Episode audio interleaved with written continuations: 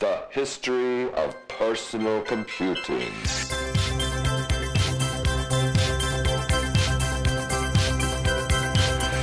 History, history, history of personal computing.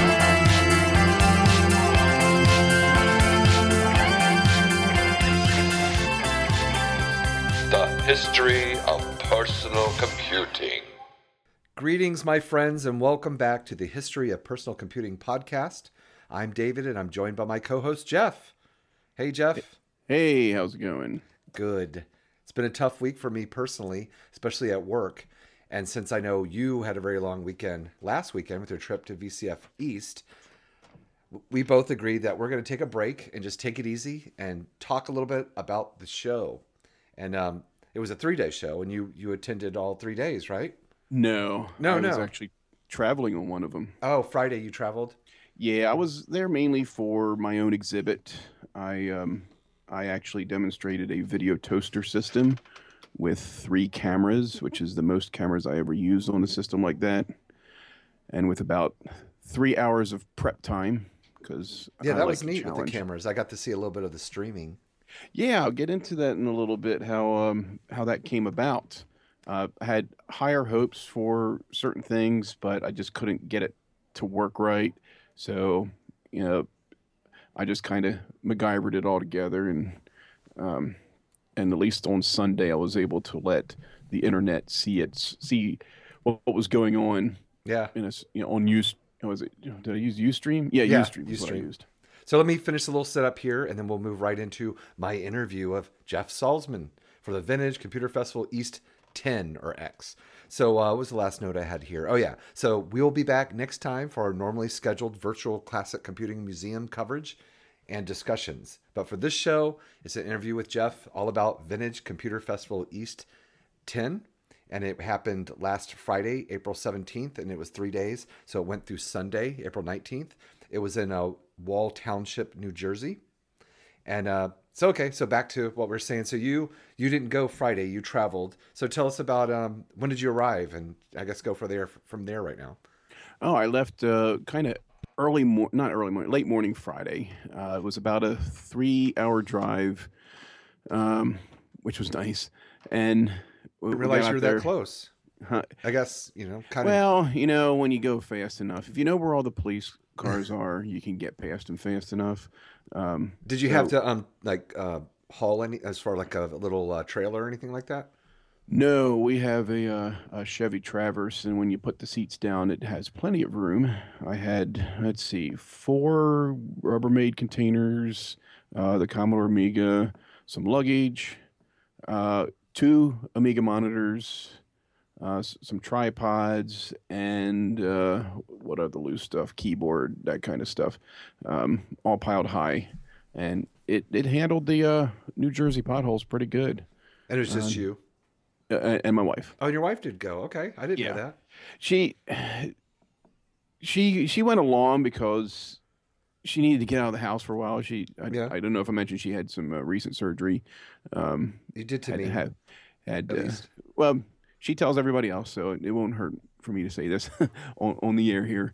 Uh, she just had uh, uh, two vertebrae uh, fused together on her neck. Um, one of her uh, uh, what do they call it? The discs were were fragmented, and that had to be taken care of because it was pinching a nerve. Wow. But it doesn't mean she's not allowed to go anywhere. It just means she has to be a little careful. Uh, but she's already three or so more weeks into it. Um, but as long as she wears her, the, the neck collar, she can travel short distances.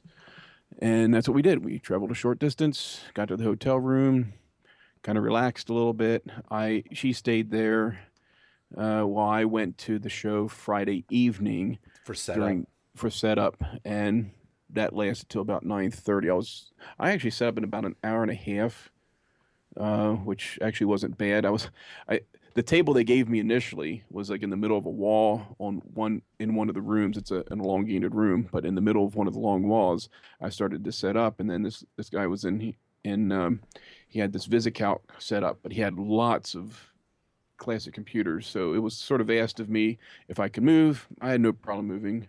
Uh, so they gave me a corner space that was actually near the door. Now, did that because didn't they have you next to the other Amiga display? So that moved that move you I away. thought they did, but that that other Amiga display ended up being in a different the, the, the other room, Huh. which was down a ramp and in, in the older part of the uh, it's it's like old army barracks in a way. Yeah. Um, but they had him down there, and and, and actually it worked out pretty good. Um, having in two separate buildings, and we each had two separate setups. His his setup was um, he was using an Amiga 2000 with an accelerator, uh, but his had heat problems. He was telling me he actually had the case off of his, and and the power supply board moved aside, or the Wow. power supply slash drive sled moved aside. You can see the CPU and everything, but he said he needs to do that to keep it cool. But he had a full uh, two studio beta, uh, was it uh, Betamax tape decks for AB roll, and he had um, uh, a a shuttle control and switcher for that, and it was pumped through the um, video toaster, and it was going to another recorder. Uh, so he was basically showing what the video toaster can do in a television studio, whereas I was just doing three cameras and showing what might be done, say, in a school for morning video announcements or for the videophile who has a little extra money to spend. Oh, and you know what? Thinking about it, maybe it probably was a better thing that you guys weren't right next to each other because some people might have would have made the assumption, depending on which direction they came from, like you know, oh, just more of the same, and maybe not have looked at one or the other. But for the sake of anybody that isn't as familiar with the video toaster, I'm I'm guessing most people are at least a little familiar with the Amiga. But so why don't you just talk about that real quick? So what was your display, and um, maybe a little bit of what the video, to- the whole thing is. Okay. Uh, big company name in, in the uh, Amiga world environment uh, is NewTek, a company called NewTek. They're from Kansas, I believe. I think it's Topeka or something. Anyway, they created a lot of different uh, video based products for the Amiga to take advantage of the, the graphics that the Amiga was capable of. Um, but when the Amiga 2000 came out and it was designed to have a video slot for external video functions, they jumped on that and created a a television switching device for you know NTSC video that fit in that slot. And then you run software on the Amiga, and the Amiga become, becomes kind of a host controller for that card. The card would process special effects, and the Amiga software, the, the video toaster software, would let you control those effects. So the card has four video inputs, the old NTSC composite. They don't do that anymore. You know, that was called the analog years.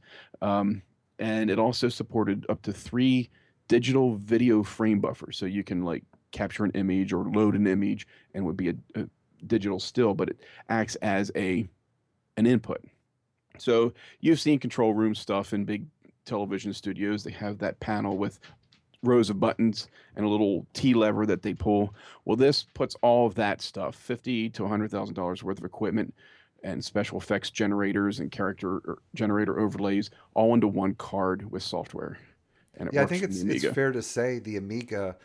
So you know the killer app for the IBM PC was um, Lotus One Two Three. Of course, there was VisiCalc ahead of that, but Lotus One Two Three is kind of the killer app, the spreadsheet for um, the PC. Oh, well, okay, VisiCalc for the Apple II, but anyway, and then you know what kind of saved the Macintosh was the desktop publishing revolution. Yes. And I think the Amiga basically brought video production, like you said, you know, what the Mac did was bring like, you know, thirty, forty thousand dollar equipment down to five thousand dollars with a Mac.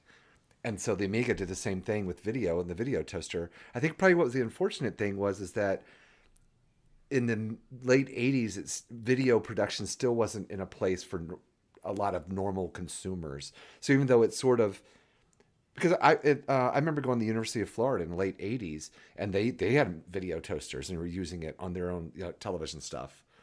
So it definitely was sort of like a revolution, but it wasn't. They didn't have the numbers like they weren't selling it to like tons of consumers, so that didn't really equate to selling tons of Amigas necessarily.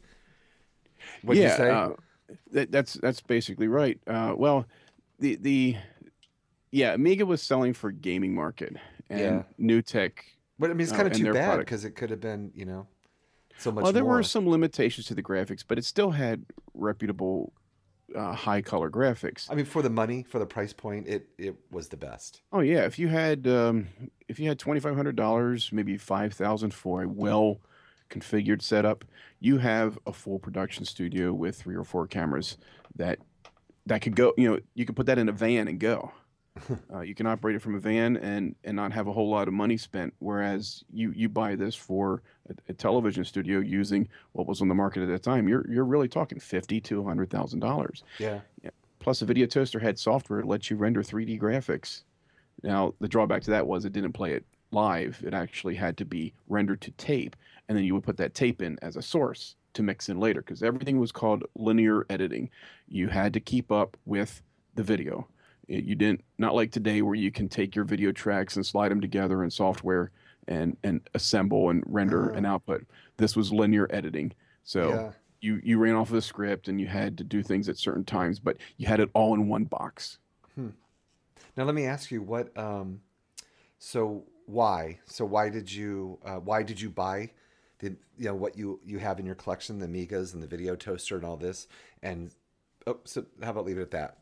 Okay. What? Did you own any of this stuff in- the day, or something you always wanted to own? No, in in the day I had an Amiga 500, and So I always did- wish you had this. exactly. I was one of those people that wanted one, just like some of the people that came to visit the uh, my exhibit. They said, "Oh, I've always wanted one of these things," and I said, "So did I." Yeah, you could have never took- have afforded it. During took a lot of time.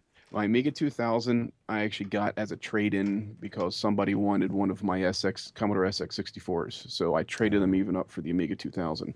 And what what I did since the Amiga 500 is basically the same architecturally as the 2000. The 2000 just has a bigger case and slots and stuff. I was able to move my accelerator card over, my hard drive, and some of my memory over to the Amiga 2000. I had basically what I had with my 500 in the 2000 now, all in one big box. So that was convenient. Then over the years on eBay, I found a cheap video toaster card for like 25 bucks. I found software for about the same price. Uh, time-based corrector, which is needed to stabilize some of the uh, NTSC video coming from the cameras. Um, and I would say I may have spent, I want to go high on this, $300 max for what I have Wow. um, to to have the same thing that I wanted 25 years ago when it, when the video toaster first came out, but is now obsolete. you know how it is. But uh, you know, so I had this stuff and I needed an idea to take there, and I thought, you know, I'm just going to show it off, and at the same time, I'm going to have fun playing with it because there's still a lot of things that I forgot how to do, and some things that I needed to learn how to do. I, I think it's still one of the it's one of the few thing sort of old computers late 80s that you can look at something that it can do and still be impressed by it. Because even, even what you were streaming i mean the graphics and some of the other stuff you can go oh yeah that looks like you know late 80s but the thing is is it looks like you know something you'd see on the real the actual news on broadcast television in the late 80s or the 90s so yeah it's dated but to think it's coming off a consumer grade computer from the time it's still pretty impressive. Yeah. The You know, what it analog cutoff for what broadcasting analog cutoff was like 2009. This was still valid and usable up to 2009 for broadcast. Um, that's that's how long it lasted. And then again, I think even NewTek uh, kept. Um, they were a- able to work on the old video toasters. If you had a problem with it, you can send it in to have it repaired. Not under warranty, of course, but after all that time. But they still serviced it up until 2009. So they stood behind their product in that sense. And all you needed was the Amiga 2000 or an Amiga 4000 to operate it. So getting back to um, so your arrival and you set up Friday night. Did you go out go off with anybody? Did they have don't they have like a special dinner Friday nights? They had a dinner that night, and uh, um, I, I got back. My wife was getting ready to, to go out. She wanted to go to the dinner, and we went to it's Oh. like um, some some diner. Apparently, New Jersey has diners everywhere, so Yeah. it was some diner, um, and they had some pretty good food. Was, I'd say about half the exhibitors were there, maybe a little more than half. Uh, so there was there was a lot of talk and stuff. You know, we were just in our own separate tables, so I think every table had its own conversation going on. So a little camaraderie there going on, and then it just got really late, and I knew I had to get up early the next morning because setup was 7:30 in the morning, and I didn't want to. And and then the public was going to start coming through between 10 and 10:30, and I just wanted to make sure everything was working okay. Plus, that was about the only time in the morning on both Saturday and Sunday before the public came in for me to really go around and look at the exhibits Right. because they frowned upon you walking away from your table or your exhibit, even though my wife was there. Yeah. Um, I, when it came to answering the questions, Sure. I, I'm more versed at the video toaster than she is. Well, you know, that's the blessing. uh, I'll go and say it the curse, not really a curse. The blessing is you get so many people and you're talking to so many people that you're you need to be there. And obviously, obviously that's what makes it really fun anyway. Because now you guess what you want to do? You want to talk about your your exhibit. So Yeah, the learning goes both ways, actually. so when they open the doors on Saturday and the general public so what was it like? Was there a good burst of people or? There was a calm before the storm before that happened. Uh, So it started off a little bit speaker, slow? Well, the keynote speaker started at 9:30. I Oh. don't know who the keynote speaker is. Personally, I'm not a big fan of keynote speaker activities. I'd rather just you know look at the exhibits.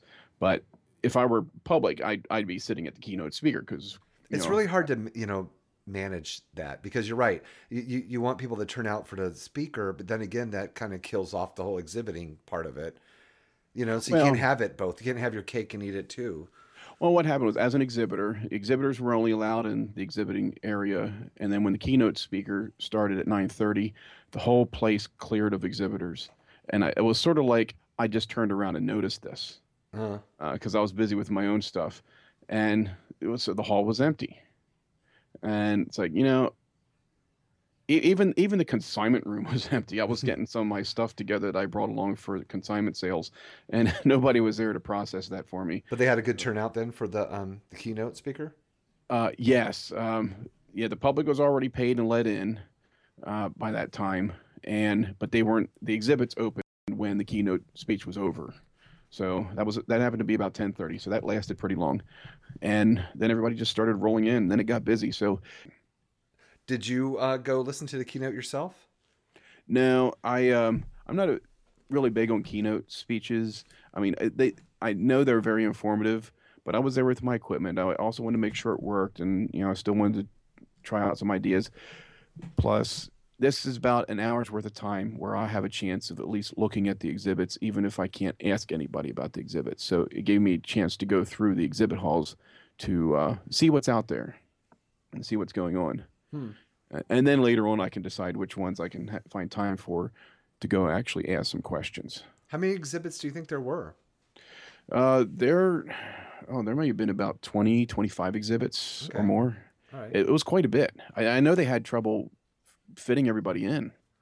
Hmm, wow. It's the, I mean, I, I'm going to say it. I think the VCF East is now the premier show. I think the the first to VCF Southeast, you know, put a good fight. you know, uh, still I think holds the record for the biggest turnout. At least I, I don't know about the original VCF, but I know Well, the VCF East is, you know, VCF East has the backing of like March, uh, the Mid Atlantic Retro Computing. yeah, it's very established. and they also have other things for people to see there. Yes. They have the Radio and Television Museum, and they also have well, in the InfoAge building they have the March, all the all, the entire collection that March has, uh, including that analog computer, which I did not get to see. They had an analog computer uh, there, and they, they talk about it a bit on their website, and there's some pictures around for that too. But I didn't get a chance to see that because I think it was actually in their museum part of it, and I didn't get to the museum part of it this year. Oh, you didn't? No. It's one of those things. Last year I had plenty of time to see that because I had the TI 99 exhibit there, and that pretty much runs itself. Once I put Flappy Birds on that system, it ran itself. My, my daughter was a, I had my daughter and my son with me last year, and they they were able to just let watch people, you know, just play with it and you know make sure that nobody broke anything. Yeah. Um, but with the video toaster, I had a little more responsibility with you Oh, know yeah. making sure that people came to see the exhibit and and if they had any questions, I was there to answer them. So let's see. Um, so the keynote speaker, who was that? I don't know because I didn't attend. Okay. Well, I think but we well, can find out. Um, No, it was um, Bob Frankston, I think, the one of the co-creators of uh, VisiCalc, wasn't it? is that Am I okay? I, knew there was something else VisiCalc based there, other than the one exhibit that I did actually get to. Oh, Ask about. let's about. see. I should already have this up, but um, Oh boy. Where's the Oh, keynote? we'll, we'll get it. Uh, sessions general. Bob Frankston, isn't that right? Isn't that his name? But um, Saturday morning. Oh, yeah, was, Bob, Frankston. was Sunday. The Brian history of Carrington was Saturday Saturday morning. So that was the keynote speaker. The Bob Frankston one. Yeah. So at 9:30 a.m., the first popular desktop spreadsheet co-developed with Dan Bricklin. The Was that on app. Saturday? Yeah, 9:30 sessions for Tent. Okay. Oh, you know, I know what or maybe it it was. was somebody else they in the they well they did say that and i think it may have been the keynote i, I kind of heard it in passing because uh, um, evan was there um, he's the guy who, who, who Evan much- Koblitz. yeah, yeah, Evan Copeland. Sorry, I, I talked to him by first name basis only. I keep forgetting he has a last name. Um, he did. I think he did mention that the, the Saturday Saturday keynote speaker was ill and couldn't make it. So the Oh. Sunday keynote speaker came in on Saturday. That sounds about right. I don't know who they got for Sunday. Oh, Uh, it so was- was... it Bob Frankston or no? He couldn't make it? One of them couldn't make it. That's all I know. Well, that's all Uh. Well, we're here to interview you and talk about your experience. That's all right. so, um, I so when did people start pour- coming into the into the exhibits again? Then A- about um, about ten thirty, they started rolling in, and you know, was that a good rush of people? they steamrolled in. Yes. Oh, Actually, they probably hit the consignment room first to look for all the good deals, so that probably buffered some of the flow. And the first building they came into was the building I was in, and when they walk straight in, what they'll see to their left is a row of apples from from the Apple II all the way up to some of the early Macintoshes. That was actually the exhibit on the corner opposite, I mean, beside me. And then if they continued clockwise, they would see my exhibit. Then Saturday, they would have seen an empty table beside me because somebody didn't show up till late. And then they would have seen some Atari stuff, then Commodore Amiga stuff, and punch tape stuff. And then rolling around the building some more, they'll see a couple Commodore computers online on the internet showing how it can still be done. And then the big VisiCalc display, and then the TRS-80 Model 4 stuff and then the guy with the the pet computer displaying real-time graphics as ASCII by using two iPhones as the source. He was actually had stereo. That was an interesting one. I'm gonna I'm gonna step aside here and, and talk about that one. I don't know if you ever heard of the Google Cardboard device. Yeah. Uh, it basically gives you a 3D view with your smartphone just by making this box out of cardboard with online plans. Actually, you're supposed to make, be able to make it with a pizza box uh, after you take the pizza out, of course. And what he did is he used that box, but he instead of one smartphone, he used two iPhones or I, iPod touches or whatever side by side. So he had the camera part sticking out of the box on both of them, and then when you look in, you'll see the lower part of the the screen. So it's almost has it's like a periscope in a way, but the cameras were picking up the uh, the, the guy's a wonderful programmer. The camera was picking up a stereoscopic view of everything that it's pointing to, and then while you look into this goggle thing, you would see your world in ASCII art changing Wow, real time. that's weird. But then he neat. was feeding that wirelessly to a, uh, a microcontroller that's connected to the PET, and on the PET, it's displaying that same image as a single view, um, Hmm. so other people can see what you're looking at. And it was it was a wonderful looking display. I mean, it's for fun, um, but it shows what can still be done with when you mix old and new. Right. Um, so I had, you know, I, I actually tried that out later, but that's that's uh I thought that was neat. I think he was there last year. He was doing basically computer vision with ASCII art on the um, pet computer. Last year he wasn't doing it with this iPhone trick, but he was just using a regular camera and software that he had running on his uh uh on his pet. But it was still neat to see. Uh and then see the last thing in that room was dioramas. It looks like somebody gutted large 21 inch monitors, tube monitors, and just put computer dioramas inside some like Well, notes and information. That's odd. Is that now?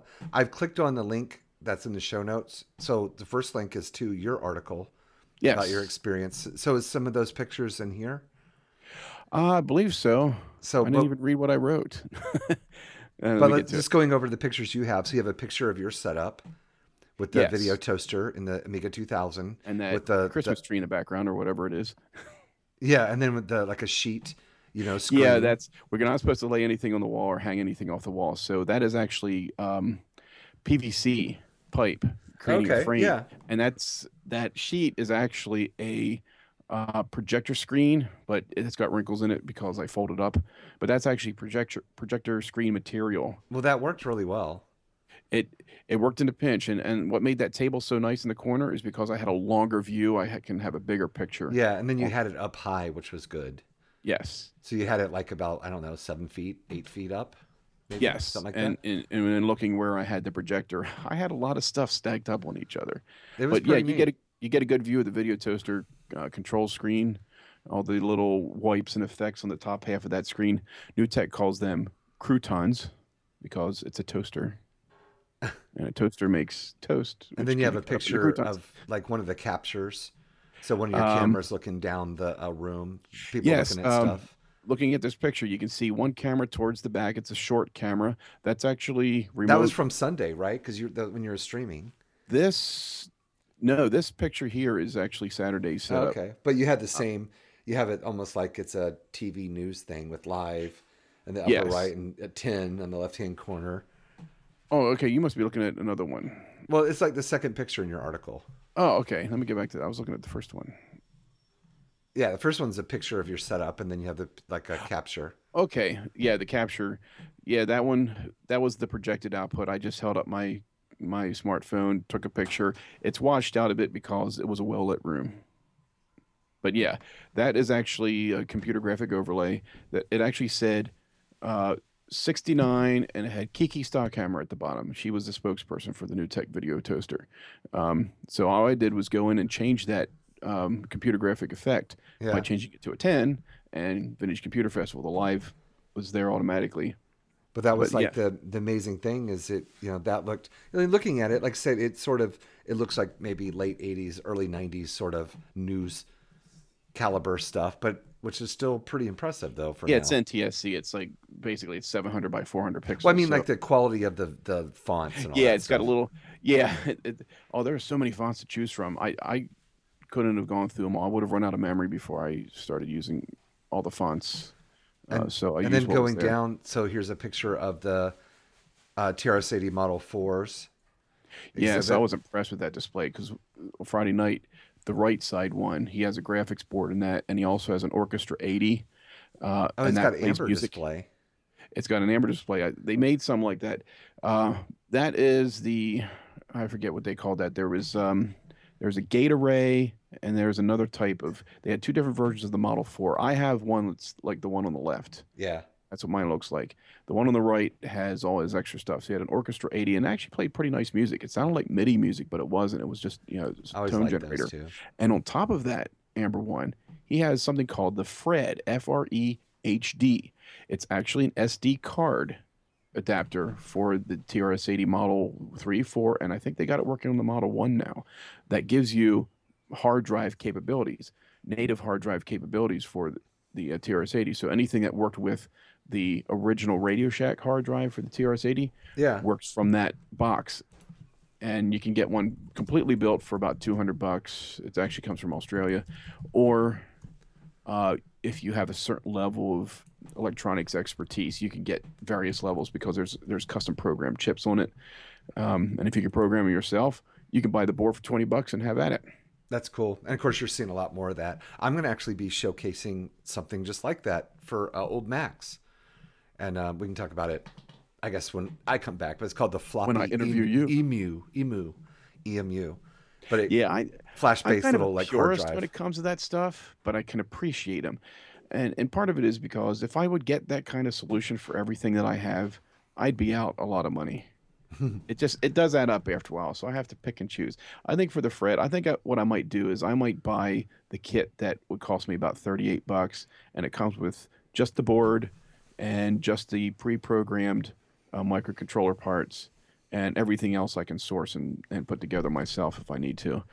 Uh, So- and it'll so- save me a lot of money. So now moving down, there's the VisiCalc display. So this is VisiCalc running on a number of different computers, right? You've got a Yes, including a you can see it peeking out there to the left of the uh, the pet or the CBM 8032. He has an old preschool computer toy, Uh, and it has VisiCalc really, on top. and you can click on these pictures and you can zoom Yeah, in. I have the full resolution. I actually Really bought a brand new, brand new phone, so this is like a 20 megapixel picture. Yeah, so there's Uh, Apple II, and then a Commodore PET, TRS-80 Model 1, IBM PC, Osborne 1, Kaypro. Hmm, not sure what the one above the Kaypro is. Oh, that is Some the Cosmac VIP. oh yeah, look at that. Really? And had VisiCalc on it? No, but I'll. I what a great what a great display though. If you want, I can explain what I learned from this exhibit. Okay. Okay, this guy uh, actually the table that uh, has the CBM and the Apple on it was Yeah. the table I was supposed to have. Oh, okay. Okay, and, and it also has a TRS-80. So that's where I was going to be, a little in the shade or in in the dark there, which probably would have worked good with the projector. But what he has, and you can see this in the picture above the um, the Kaypro, there is a VisiCalc and the interactive spreadsheet resolution. He puts in where Apple II comes in at 1979, having VisiCalc, but he proposed the notion that what if, what if when single board computers were just getting their start, like the Cosmac VIP, Oh, it happened then. what if somebody created, and, and it would be very rudimentary, but created a VisiCalc like interface or display on a single board computer? Now, that he didn't have it on in this picture, but the one video that we have a link to in our show notes, and I'll talk about that a little bit, actually shows it in operation. But the VIP actually can put out a composite signal with big blocky, almost Atari 2600 size numbers, Yeah. if you know what I'm talking about. So he had like a three by four spreadsheet screen, but the program, it, it already had pre configured um, formulas. But what you would do is you would use the keypad, like the letters A through F, to act as cursor keys um, to move to a certain cell, and then you would type in a number, and then it would then run those calculations real time and show you the result in the result column. It's simple, but back in 1977, when the Cosmac Elf was out, if somebody did that and then propose to businessmen or something or investors and say, "Look what I can do with this," would you be interested in investing in this in this technology? Two years before VisiCalc came out, it could have made a difference or an impact in the way computers were viewed by the public and by business in just two years because of how fast how Moore, Moore's law grew and how everything grew so fast in the early and we've talked about this stuff before on the show Sure. uh, how things grow so fast so that's what what this all did is showed not only here's spreadsheets running on various computers because spreadsheets were popular um, but what if it jump started just two years prior on things like single board computers It's a great picture too. It's a very nice display. Yeah, he he did a wonderful job with that. Very And nice guy. Uh, oh, what was his name? Uh, um, Doug. I forget. I'm I'm bad with names. Um, I have his name in my article. That's all right. Doug Crawford. Everyone should look at your article. Then there's another picture of the early Apple. And Another that was a nice one too. That guy actually lives like nearby the the place, so he was Yeah. he, he had everything going for him. He had not only all those computers, but I think he had spares for everything, or at least spare parts for everything. It looks like uh, he's got an Apple II with a profile hard drive attached to it. He might. That's pretty Uh, amazing. Well, he's got it on top of it with a display and then Yep, there it is, and then he has the uh, the the fan on the side of it to keep it cool. Yeah. One of Um, those, I'm trying to think what are those called, those fans on the Apple IIs. But he's got the little Apple II System savers Yeah, is that what they're called? I think The- so. Yeah. the By um fan Oh. I can't think of the company that made them. Oh. Kensington? No. Yep, yep. Was it was Yep. it the same company Kensington. that makes all yep, the Kensington lock systems and stuff? Exactly. And um, Okay. and then you see there's the Apple IIc with the little display, And a plus. and then a bunch of um, yeah, then the original Mac form factors and like SEs. Maybe and one of those got a Macs, dual the, floppy SE. Those are kind of rare. the bright one on the right. One of the The bright ones. He one- um, Yeah, next to the right. So he's got two floppies. Yes, that one with the two floppies. I think he retrobrighted that to that color. Uh, if you ever heard of retrobright, mhm. it he, he- I think he said it looked yellow like the one to the left, but he retrobrighted it and it came out really nice. So if you want to see what Retrobrite actually looks like when it's done, um, that that's what what it does. And he said something about this system. It has two floppies and another storage device, like a hard drive. that something that you don't normally get. I, I kind of heard that in the background. He was telling people about.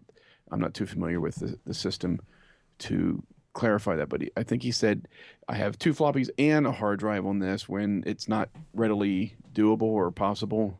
Wow. That's the only thing I could put out for that is he was doing something that was uncommon uh, for storage on on one of those Macs. So I'm going to move down a little bit more. So there's a picture of a Altair 680 with a paper tape reader, Yes, And, that was uh, an optical paper tape reader. And then It also the Fairlight, which is with the keyboard. And there's a video that you can watch that's been Yes. posted of that being played. That is, yeah, they, they were playing some kind of like uh like popcorn music of some sort, you know, some really poppy and Yeah. uh, and I I've always wanted to see one in person. I'm a big fan of 80s music, so I w- I actually got to see that in person. That's what took a lot of my time from other exhibits. When for the few times I got away from my own, is to talk to the person who had that, and he was like saying, "Do you remember this song?" And he was playing. He was playing riffs that sounded familiar, but I couldn't quite place it because I didn't have the rest of the band backing it to let me recognize the song. But he played "Tears for Fears" and "The Cars" and some other things on there. Also the um, Beverly Hills Cop theme. I didn't hear that personally coming out of it, but I know it I probably think it's in came the out of that video that's been posted on YouTube. But tell me about the um, the BBS, the experience. That is one I wish I could have stayed uh, longer and uh, watched. But basically, what what he had was um, for those who weren't familiar with what a BBS was, he had a and did I have a picture there? I, I think Yeah, there's one picture. Let me get this picture because it helps me to explain when I'm looking at the parts. In the center in that picture, it looks like uh, well, it looks like a rack mount system. That's that's basically a phone bank. So those say are those all are modems. It, yeah, basically. Um, so he has that hooked up to a computer which is under the table that's acting as the BBS, and connected to it. You see, he has he actually has a modem there, and he he was basically showing people this is how we connected to online services like the BBS. Other people were just demonstrating, you know, internet stuff. He was showing the BBS experience. This is what you saw. This is what you saw in text. These are the different kind of devices that can connect to it. And he had a um, Texas Instruments Silent 707 terminal, which, if you're familiar with the Radio Shack Model 100 portable terminal with the LCD display, it they usually gave it to a lot of people who uh, were on the go, like reporters and stuff. Well, Texas Instruments had something called the Silent 707, or actually it's a 700 series. They made different models, but the 707 has a roll of fax paper uh, tape, so it's like um, it's heat based, and it also had a modem connected to it, but it was a handset type thing. It was just a piece of plastic you could pull it out, and then you would take the handset from a phone, lay it on top of it, kind of like a, a a coupler, audio coupler, and he was using that to demonstrate how you caught up a bulletin board, the phone rang, you connected to it, and then things will start printing out on the uh, the terminal. And then he had, I think, one other computer. It's not in the picture here.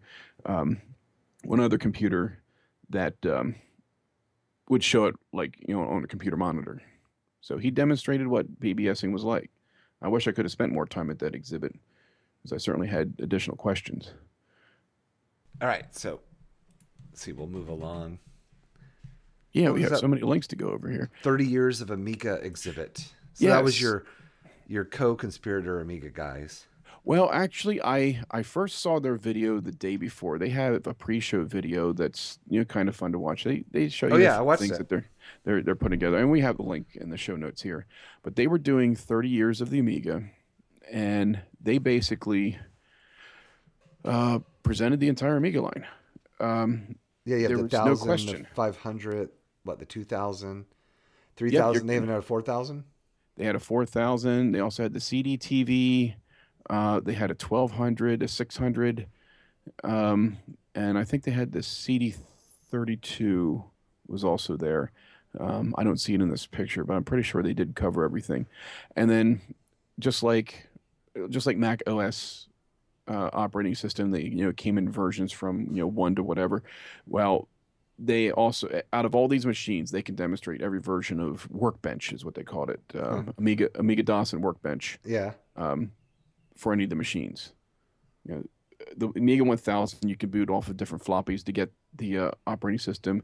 The other ones had it on like a ROM chip, so the the OS was on the well the Amiga DOS was on the ROM chip, and then the Workbench, which is the interface, uh, the the desktop interface, booted off of disk. Now, what was the room? What's with the the burgundy frilly curtains? What is that room? Uh, that is one of their exhibit halls. That's the newer uh, exhibit hall. It was it was cleaned up. The floor was resurfaced, refinished. You had to they, they put signs up, wipe your feet before you walk in. huh. Um, it it was just refurbished. The other room, which you can see with the Fairlight synthesizer, you kind of see behind that. Um, it was an old army barracks. Well, I'm going to direct everybody to the second link, which is Hackaday, and it's the VCF East 10, the Mega Mix is the the article. Yes, And so if you go there, the first picture is a picture of the room. I'm that's bit- the other room. Yes, I'm more familiar with from the two times I've been to to this VCF East. I actually went to the very first VCF East in 2000. I want to say it was 2000. Yeah, and then and it was not in um, well, New Jersey. It was in Marlborough, Massachusetts, the very first one, Oh, and so it was a totally different drive. place. But um, excuse me, but this was always the main exhibit hall. The the first picture here, which has like the green walls and like I say, it looks like an army barracks or something. This is where I was last year. Yeah, and it's got the so in this first picture, it's got the PDPs right in the middle there, or Yeah, they put the whole picture, PDP thing in there in the center. Um, which that's pretty amazing. Where last year they didn't have that in the center. It was more of an open hall, but they had to fit this stuff in here somehow. And you know, because PDP eight was celebrating its what fiftieth Yeah. anniversary, Yeah, they they had to give it some front and center. yeah. You basically Exposure. have three big anniversaries going on. So you have um, 30 years for the Amiga, 40 years for the Altair, and then 50 years for the PDP, or PDP eight. Is that right? Or PDP One? PDP eight was the uh, 50 years. fifty years, Yeah. and from what I understand, they fired a refurbished one up in one of the meetings or one of the um, lecture areas. Uh, actually, it was out in a tent. They had two tents, and they had two different uh, um, lectures and demonstrations going on. They fired up a PDP-8 that's been just freshly um, rebirthed, Um, so refurbished. So there's a lot of great pictures on this article. You've got pictures of the PDP, and uh, and this is what is called a. Do you refer to this very first PDP eight as a? Is it called a straight eight? That's what a lot of people refer to it as. I think. You know, or I I wish I did have more time to ask more questions about the PDP-8. In fact, when I walked by them, I wanted to touch the machines. I It's wanted got the big back plane that sits up on top of it, and it would I'm have not familiar with the- plexiglass the line. covers. But um, I respect the line. I just not familiar with it. I know they have all these little cards that you can put in that do things, and yeah, um, it it probably took a, a degree to run the thing. we got some good pictures of that. Uh, the Fairlight, yes, and he has a video yeah, videos in here. showing an operation. A working Lisa One, Apple Audio Yes. is called. I saw those. Unfortunately, I had to walk past those. But near that same table were some Newtons. An Apple one. Looks like a real. I, I wonder if that's a reproduction. Which one? The uh, Look, the consignment Lisa one? shop. Yeah, that there's an Apple one here. oh, yeah, somebody did have one. The in- March does have a, or their museum, they do have a reproduction one. So I wonder if that might be it. oh, there's the Apple one. Okay, I had to scroll down a little Yeah, an further. Apple IIc. So I thought they. they're showing the. Consignment. That's right. There consignment was a reproduction. That oh, would have there's some cool stuff at the consignment here at this show. Oh yeah, there's a eMate. Yeah, a picture of one of my items is here in the uh, Oh yeah. the money decisions too for the Vic 20. That that has my tag letter on it. Did anyone? Oh yeah. Did anyone uh, buy it or get it? I don't know. Actually, I posted at the bottom of this page to see if somebody bought it. I didn't unpack yet, so I still have a box. I took two boxes of consignment stuff. That was part of what I brought, and each box is about half full now. So I know I sold about half the stuff. Um, Oh, I made waiting for- 114 bucks after after the you know 15 percent toward to the house. Um, I made about 115 bucks selling stuff pretty much on the cheap. So now, did they uh, did they pay that out before you left? Yes, what they do is they they take care of all the purchases in the consignment room and they tally it. You know, you mark all your items so they know whose is whose and who gets the money. And then at the end of the uh, second day, at the end of Sunday, they they tally everything up. They take their cut, and then you get a list of. Uh, since my list wasn't per item, my list was like per type of item. Yeah. There wasn't an accurate count of what sold, um, but I agreed to. Okay, I sold about I sold about $130 worth of stuff, but there's a 15% that goes to the house, so it, that's about 114 bucks is what I took home. I said that's fine with me because I was thinking, oh, if I get 40 bucks, I'll be happy. Yeah. But the stuff sold. I sold a couple 300 baud modems, you know, Vic modems. How much? Uh, I think I had them priced at about uh, eight to ten dollars each. Okay, that's a good price. and they were boxed. You know, one of them was still sealed in the box, and it's like I, you know, I could have nitpicked some of the stuff I had and say, well, this is this is worth so much because I can get this much on eBay, and I'm thinking, you know, if I sell it on eBay, I'll end up with three bucks for it Hmm. after everything. So I figured I'm just going to price box software at five bucks. Um, certain items I put a specific price down for because I knew they had some value, but that was just two or three items, maybe three or four. And then um, I I had the tags on from last year still, so I had an H tag and I had some H tags with a little star beside them, and I thought they must have been worth a little bit more. So anything with an H star is eight bucks. Anything with an H is five bucks, and you can put down like what the le- less the least amount you'll take for it. I just dropped it a few bucks for each one. By Sunday, Sunday rolls around and said, you know what, just use the low price on everything. I didn't want to carry so much of it back. Um, So we have um, so we have a number of links in the show notes. Everybody check those out. We have a couple other things to talk about. We're going to keep it to a rather shorter, short show. But how was the weather? It the first day was wonderful. It was in the 70s, and we had. That's why I was glad we were near the side door that led to the porch where people would sit down and relax and watch cars go by and look at the swampy lake that's nearby. Um, so we had a nice breeze coming through. It was great. The weather was perfect. I mean, it's absolutely perfect. Uh, Sunday rolls around, and we closed that door right away because Oh. every time it opened, it felt like you're walking in from a snowstorm. Really? Yeah, it was just cold. It's a little bit of cloud cover. At least it didn't rain. It didn't rain. That's that's what was really lucky because it could have. A week prior, they were calling for ninety percent chance of rain, but you know how springtime weather can, you know, change at a drop of a hat. But the weather held out really good. It was great for setup and for tearing down. Did you hear anything about like attendance numbers? No, I did not. I think I Uh, asked you this, like I text you or something. Is it like it was maybe about the same as last year? It was busy enough. I would say it's, Which is good, by right? comparison. Yeah, I'm sure they got Like a couple hundred people through on there. Saturday, and maybe less, a little bit less, half as that, half as much on Sunday, maybe. Uh, yeah, Something like that? I would say half. I say a little bit more than half. There was it was still busy on Sunday. I mean, some people probably only came for one day, whether it was Saturday or yeah, Sunday. Yeah. Uh, but those who really wanted good deals in the consignment room came early, and I'm mad because I missed out on something I've always wanted in the consignment room. Apparently, in the middle of Sunday, somebody came with all this hardware, including a Heathkit microprocessor trainer, Oh, which I've always wanted to get, and it was a feeding frenzy. wow. And and I could see that room at an angle from where I was at, but I didn't hear the frenzy. I didn't see the stuff come in, and I'm mad because I could have picked up one of those trainers in working condition for five bucks wow. Instead of the fifty to hundred they go for on eBay. Uh, even if it didn't work at f- five bucks, if it looked good, I could get it working. It's just I missed out on a great opportunity. Uh, you know, and that's how it is when you, when you're an exhibitor. Sometimes you miss out on this stuff. But Did you um, where you stayed? Were there a lot, a lot of other um, exhibitors? Did you stay at like the, the main hotel where all the most exhibitors stayed, or? Uh, I think they were scattered about. I I put a little extra money into where I stayed. I stayed the same place I stayed last year, which is the uh, I keep wanting to say Sheraton, but the Sheraton's right next. Um, oh, what is it? No, it was um, Marriott? It was a Suites. Oh, um, uh, Town Suites maybe, or no, it's all right. lodging. you know, it, it's it's actually on their lodging page. I think it was Staybridge Suites. Oh, okay. Yeah. That's where I stayed last year. It's it wasn't bad. They, they, they're nice. Um, last year they upgraded me to a bigger room because I had my kids with me, and they just gave me a, a two bedroom suite. uh, because of that. Uh, my we we, we would have had uh, two doubles and a couch uh, that folded out uh, last year.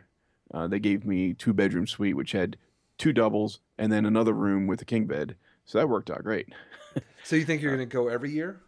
I think so. In fact, I, I think I might do my Since video you can drive thing. there, it's kind of Oh, it's a no brainer. It's not that far. I think next year I, I'm going to do the video toaster thing again, uh, only because now I have a lay of the land and I understand what works. I'm going to see if I can't ha- let have them let me position my cameras throughout both buildings, and I just run a stream. That would be great. See, that would be really that would be a major thing that people could ha- check in on the show at all any time. Exactly, and and they have they have Wi-Fi, um, so then and that's kind of how I was able to stream what I did in a pinch. I, I told you I upgraded my mobile phone, so I still have my old phone. That's what streamed. Yeah. Uh, I just propped that up on top of everything you saw on my computer. I actually propped it up on top of the projector, and I aimed it towards the projector. Well, that would be pretty neat. they had Wi-Fi, and I streamed just the view of what I was projecting. So those who did look at the stuff on Sunday, that's what you saw. And I know there was a lot of static images. You could still still see people moving around, but I left it on the same screen for a while because I was walking away from my exhibit looking at some of the Oh, other ones. Were there any other pod? Did anyone do a podcast from there, or did you meet any podcasters? Not that I know or- of, but I'm well, That's- you know, Hackaday was there. They Yeah. did stuff. Okay, as far Uh, as uh, yeah. and there was a uh, you actually when you one of the links in the show notes does show a few people who did YouTube stuff. Retro Gamer did stuff. Let's see, Hackaday did stuff. Uh, guy named Chrono S Trigger did stuff. um, and there was another person who's actually on the Hackaday page. They they mentioned Asbury Park, and I, I'm kind of upset that I didn't spend time in Asbury Park. I did not remember. I knew of it, but I did not remember they had a pinball museum there. And it was a sh- very short drive from uh, where I was staying. Oh well, now I know better next year. So we're gonna talk about just a couple other. Uh, we're gonna talk about two other VCFs real quick before we sign off. But is there anything else? Anything else about VCF East? Uh, I, I can to say mention, is or- go there next year. Uh, it can't be any less than what it was this year. It's it's expected to be busy, and if you like anything, you know, I should somebody should bring a um, Sinclair ZX81 exhibit. I have not seen one in the two past two years, but I bet it would work. I No, you, do you think one. next year you'll you'll go for the Friday as well? It depends on? You're just uh, not any- don't care that any much about all projects the workshops and I, speakers and stuff. I'm not. No, I I'm a hardware person. I like to look at the stuff. Last year, I listened to Dave Haynie speak because I Yeah. also asked him to sign my uh, Amiga 2000. You can see it in the picture. Dave Haynie signed it because the Commodore guys were there. Yeah. They live nearby. Um, and let's see, Bil Herd was there too. He was roaming around. I didn't get to talk to him too much, and and I forgot to bring a Commodore 128 for him to sign. Um, but yeah, you, I, that's that's the only one I attended last year. This year I didn't attend any, and I don't. I mean, I'm sure it's good information, but personally I didn't miss them because there was so much other stuff to look at. Okay.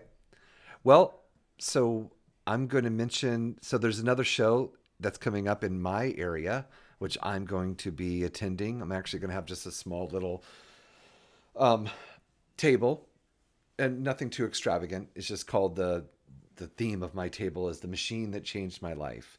So for the first time, I'm actually going to display some Macs, and Macs have always been very significant in my life, and um, so I'm going to display a couple old Macs and a iMac G4, which I never owned, and as far as the Macs, my Macs or whatever, and just um, I'm also going to showcase some um, um, productivity software, the Works software, which I have a little collection of. So you have Microsoft Works, Claris Works, Beagle Works, and Great Works. A lot of people have never heard of. So I, yeah, that's kind of interesting. Yeah, the work stuff was pretty popular for Yeah. a period of time. And um, but anyway, so so the VCF Southeast, which is 3.0, will be happening in. Uh, well, I had a calendar here, two weeks, right? So yeah, I hope your stuff works. So yeah, it'll be May. Do you know what? I had the stuff. I have the two old Macs. I have a Mac Plus and I have an SE, and I, I've got them all cleaned up in the garage, set up on a table. They both have external uh, hard drives and uh, wiped down, all cleaned up, booting, everything's great. And no kidding, last night I'm out there working on you know, firing them up again, and the one won't boot. The SE will not boot off the hard drive now. That was what I was afraid of So, with my uh, Amiga. I'm yeah. surprised it lasts. I'm surprised it lasts two whole days. So so I'm gonna be messing with that. But anyway, so that's two weeks from now, and uh, that's Saturday, May second, and Sunday, May third. It's in Roswell, Georgia, which is uh, north of Atlanta. I live in you know, in the Alpharetta uh, uh, area. Roswell is right next to us. So there's a link in the show note to that, and um, so I want to mention that. Why don't everybody help spread the word? Let it let it turn into a great show and a good turnout. They're, they also have a Kickstarter campaign going on, and uh, and it's almost to its goal. So not bad. I'm waiting for it to load here. so I think it has like 40 hours left. Looks like you have a fair amount of exhibits So actually, when this when this show goes out tomorrow morning, there'll be just just enough time people can help put this over the top. Yeah, so, 50 years of basic. so there's only 100 and like 60 something dollars to go. It's not bad to make their goal. So back back them. VCF SE 3.0. And then what's the other link? Oh, there's a Facebook page. Okay, then the last thing I want to mention, and me and you, Jeff, were talking about this. So there's the Vintage Computer Festival Midwest 10 is coming up. And uh, it is in Elk Grove Village, Illinois, which is outside of Chicago. And it's- Chicago, bang, it's, bang. It's in the summer. So it's Saturday and Sunday, August 29th and 30th. And um, I want to bring up the other link. It is in conjunction, is that the right word? With uh, Yeah, sounds like the right the, word.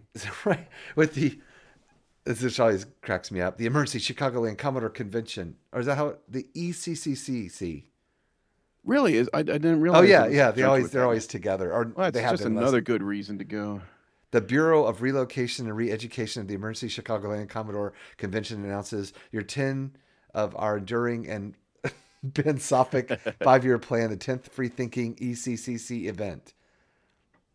Funny. So, and I went to this event. I want to say it was 2011. I went. And it was really good, and it, it's a it's a smaller show, but it's it's a, still a good turnout, and it's it's kind of a more intimate show in a way where um, the convention area. I think it's in the same place, but it was like right next to the hotel, and and so everybody stays in the hotel, and, and that's all cool. Yeah, they uh they mentioned they have two big exhibit halls. So me and you are talking about us going.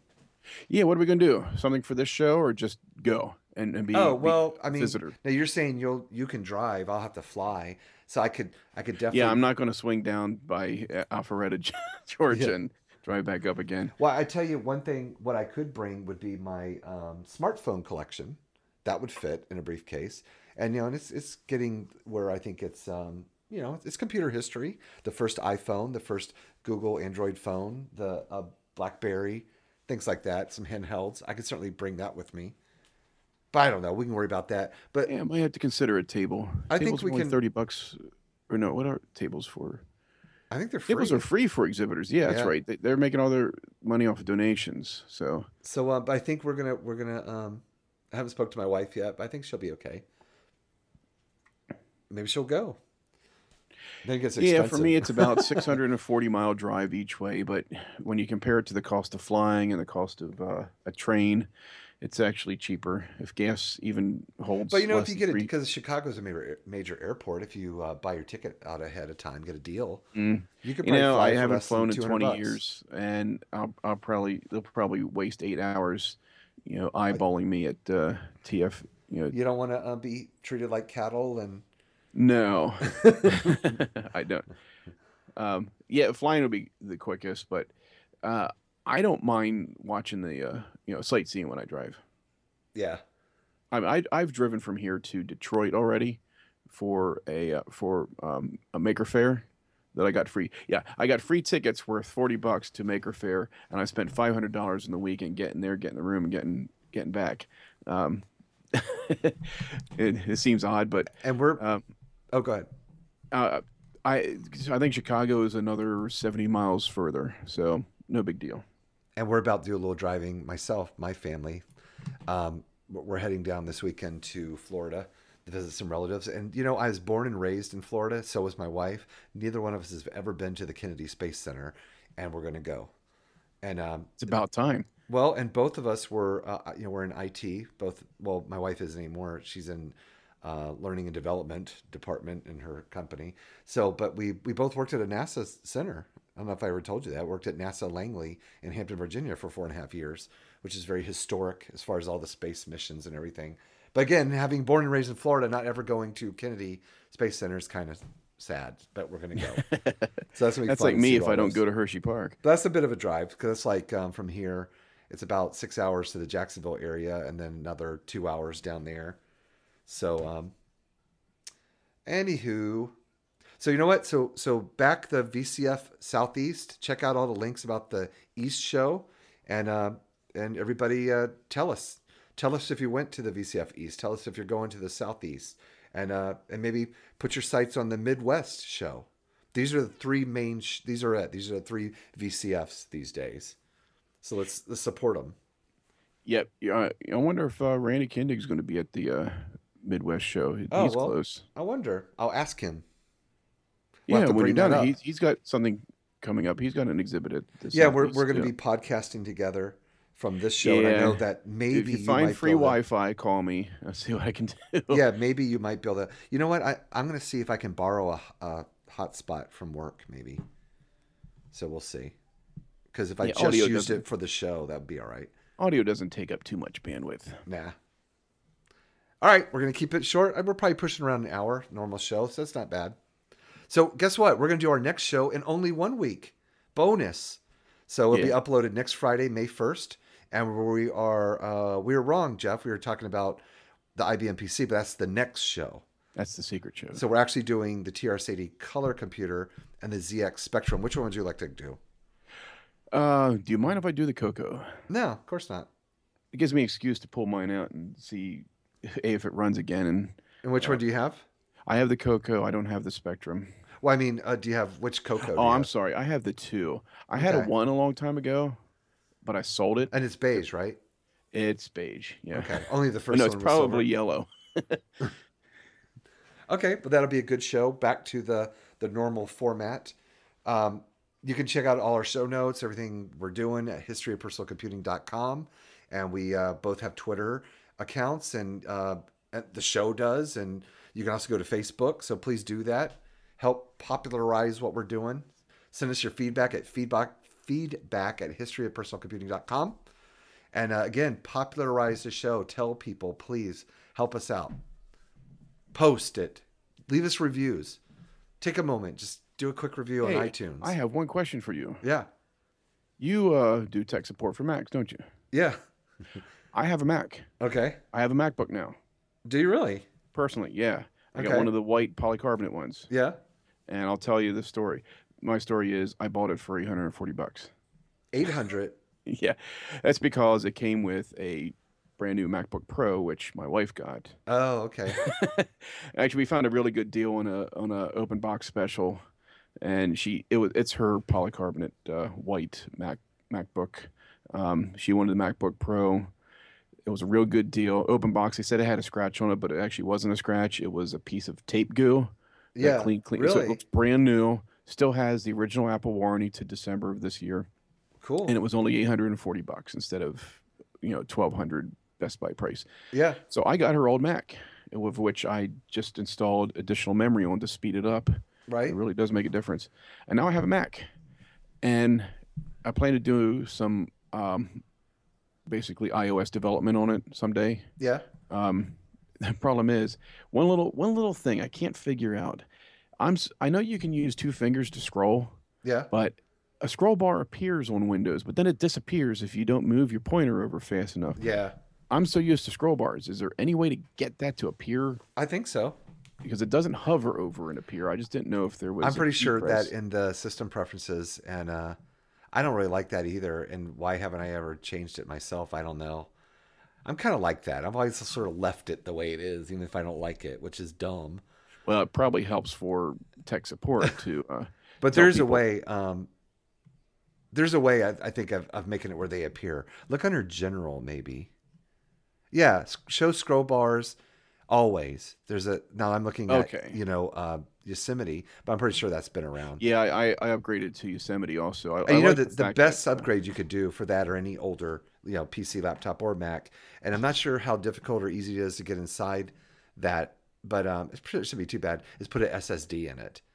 It'll make a I- big difference. I had to cover off today. I, I actually got it on Monday. Yeah. Um, and yes, or Tuesday, I bought the memory on Amazon for it. I bought it had two one gig memory modules. I bought two two gig memory modules to bring it up to four. Okay. I understand it can go up to eight, Yeah, but it's not supported. Um, four probably would be okay for what you. it actually did doing. make a difference in speed. I was surprised because when I was looking at If you're not doing any heavy lifting with it, four should be fine. I just was don't lo- like run. I was just trying to load Safari and things. something else at the same time, and then then it slowed down. Then I looked at some of the running stats, the runtime stats, and the, the system performance, and my memory was maxing out to like ninety percent. So I knew it was going to be doing a lot of page swapping. Uh, so adding that extra bit of memory really made a difference. But still, chasing that scroll bar, I was like, you know, I felt like, you know, a dog chasing Yeah. his tail. And here's here's a, a great utility for like backing it up or making a clone, or especially if you replace a hard drive and put an SSD. Carbon copy cloner. That's what it's called. And it's it's like my best friend on the Mac. I use it. We use the pro version at work because it's well worth any the money. For so I image our Macs at work with carbon copy cloner. so instead of was it time caps or whatever that is, Um, well, the disk utility, you, you could make images and all that stuff, but the carbon copy cloner is just a lot easier. So I highly recommend that. All right, let's get off the Macs. And All uh, see you next time. see you next week.